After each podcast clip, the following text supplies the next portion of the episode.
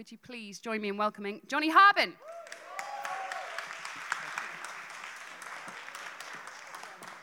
God, that last story is a tough one to follow. I mean, I, I, I, kept thinking how unlike the home life of our own dear Queen. You know, um, I want to start with. Um, oh God, I've just cracked my back. Um, I want to start with showing you a logo. Look, everybody's going to be at the same place in this story, which is about pudding, I have to tell you. Um, whether you're my age or younger, you might all recognize that. 1981, the British Telecom's logo. Okay? I'm going to come back to that, if I may. So, the British Telecom logo. So, that's my prop. So, I want to take you back to a very strange time. It's the early 80s, specifically 1984. I started my working life as a journalist, but I got involved in politics. And one of the things I was asked to do in the early 80s by the people I was working with was to be part of a group that talked to Treasury mandarins. Can I all just check? Treasury mandarins. Sir Humphrey civil service, specifically the Treasury. Margaret Thatcher has announced, after her resounding 1979 poll victory, that what she's going to do is sell to the British public things that they already own. And first up is British Telecom. Now, British Telecom is a strange animal. On the one side of it is the GPO, what's now the Royal Mail, on the other side of it is telecommunications. In those days, most of us, I think, I certainly did at my house, had one phone, it was a landline, and it was in the hall on a hall table. And if the phone rang during supper or while you were watching something on telly, you went to the hall to answer the telephone. I mean, this is another world, okay? Uh, number one and number two in the particular pudding story I want to tell you was Frankie Goes to Hollywood number one and number two in the top 10, but Agadoo is coming up fast underneath. We've started to watch Fraggle Rock, that's just come on, and with the kids, they, my children were 10 and 8 and 6, we love Fraggle Rock. And also for adults, Prisoner from Cell Block H had just started, and that was causing quite a stir. Now, I'm in the business of politics. I'm like a proto spin doctor. In 1981, for reasons I won't go into because that's not part of my pudding story, I had helped launch the SDP, had a reputation, and the Treasury mandarins had a problem. They were being asked by Margaret Thatcher to sell this vast organization, which the British public already owned. Five million shareholders was the target. Maggie wanted a shareholding democracy. Do you remember equity only, the, the home owning democracy? Now she wanted sharing democracy. Now, I was in the city. Now, these are pre Big Bang days. You probably don't even remember Big Bang, 1986, when everything went liberated and everybody could trade and sell and deal.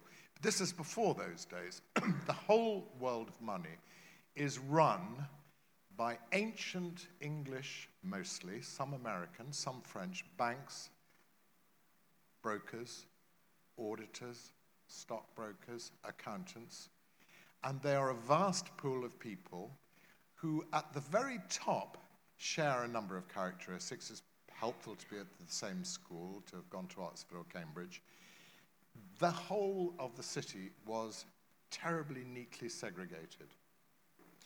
I had as a job to go in and tell the mandarins of the Treasury that if you want to flog 500 million bits of anything, you're going to need a bit of vox pop. You're going to need to be a little bit down with the kids.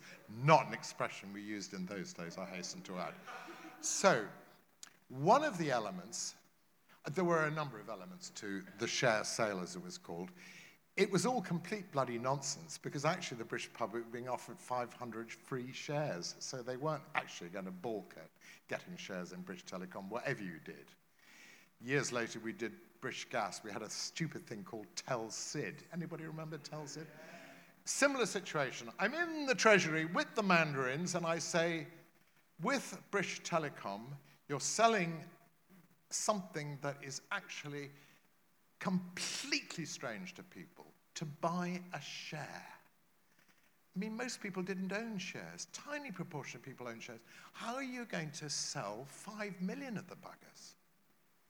One of the elements, one of the elements was to take a train, a specially equipped B, uh, British Rail train, called an exhibition train, around 17 cities in five weeks between the 31st of May and the 11th of July 1984. And the job there was to go into all these cities and bring people onto the exhibition train who were brokers and bankers and local people like Barrett's here and Stanley's and people all over the, the country. A very strange thing happened. There had to be on this exhibition train to sell the idea of selling shares on to these local stockbrokers, there had to be a collection of bigwigs. There were BT engineers, BT board members. There were people from Kleinwort Benson, the bank that was running the whole offer. There were accountants. There were, of course, solicitors. There were solicitors to solicitors.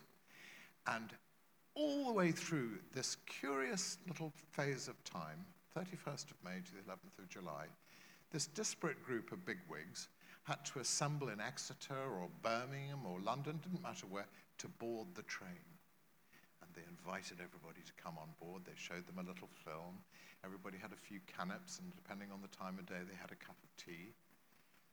And it was wonderful. They came on board. They bought the whole idea of buying British Telecom and selling it on to their customers, and we had a great success on our hands. Now, I was only 30 odd, and these chaps, and they were chaps, were 50 plus. Some of them were a bit embarrassed by being on the train because if they were being sent by their organization to do this train trip in ahead of the sale, it meant that they weren't so important, they weren't needed back at the office. We'll sort of get rid of him for this little period while he does his thing. And other people were on the way out. They were clearly on the train because actually nobody wanted them at the office. But seriously, there were some heavy hitters there. I mean, you know, the chairman of Kleinwort Benson, senior treasury people, and it was amazing. We would turn up at a particular city, we'd stay the night, the best hotel. I mean, who's paying? The British public. Let's have the best. We're about to sell them something they already own. Let's give them the best. This little period of time went on, and we bonded we told Joan Collins jokes. Now, it's after nine. I'm not going to repeat a Joan Collins joke, but it was basically about, you know, Eiffel Tower and Kit Kats. You, you probably get the picture. Anyway, perhaps not. I'm not going to tell a Joan Collins joke, I promise. So, over this period, we've been rushing in and out of London to these strange places where we boarded the train. We were actually in Norwich one night. That was classic. I don't know, the Queen used to, used to be said that the Queen thought coal was white because when she visited a colliery, they'd whitewash all the coal. So as she went into the entrance to the colliery, it would all be white, so she thought coal was white. At Norwich Station, when the exhibition train pulled in just before platform one, they had asphalted all the embankment. They painted everything, and there was the train in all its glory. And I was sitting with the finance director of British Telecom, a lovely guy called Doug, and we were both puffing away. In those days, you smoked in the train, you smoked everywhere. And we, no ashtrays, and we flicked our fags out the window, and they landed on this newly laid asphalt and caught fire.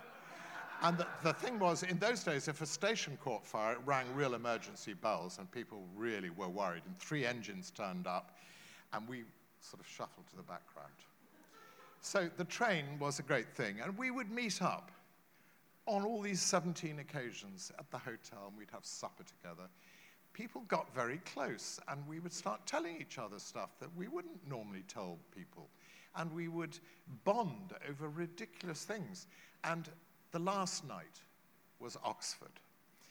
And I had found, it was my turn to book the restaurant, and I had a sort of marketing vibe about me. I was the one who was talking to the Treasury about these absurd campaigns. And the guy who'd launched the SDP. He's the guy with the ideas. And I found this chef called Raymond Blanc had just opened a restaurant outside Oxford called Le Manoir aux Quatre Saisons. Today, it's famous for being the most expensive restaurant in England. We had dinner there on the last night of the last trip of the train. It had pulled into Oxford. We'd seen the last of the brokers. We were all staying locally, and we turned up at Le Manoir aux Quatre Saisons and had the most fantastic dinner. It was such a lovely July evening. We were outside in the open air. Raymond Blanc was at the top of his game, and the food was fantastic. The wines were gorgeous. And what we were all waiting for was that moment when pudding arrives. The mains have been cleared. You may have lit, even lit a cigar. You've ordered your pudding. You've even ordered a sticky. You know, do you want a brandy? Do you want a Cointreau? And it's that lovely moment when you're waiting for the pud.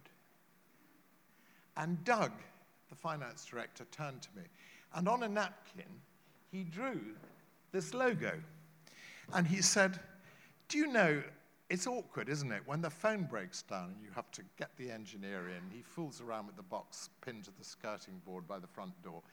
And it's never one engineer, it's always more than one. There's one that follows and one after that. The engineers themselves carried a roll of these logos on stickers, a little roll and they would stick it to the junction box as a message to their successive colleague. And if it was that way around, it meant that the job was a little cock up. If it was that way around, it was a big cock up. And if it was that way around, it was a complete bulls up. and then pudding arrived. And it, the pudding was le lait.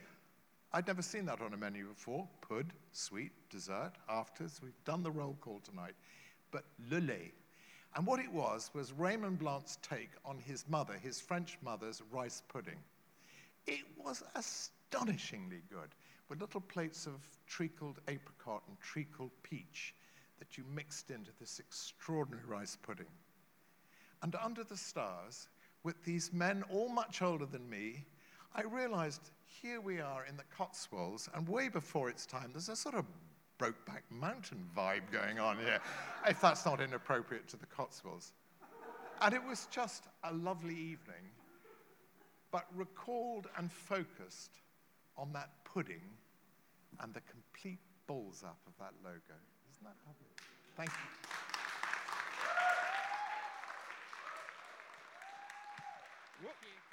Johnny Harbin. Pudding.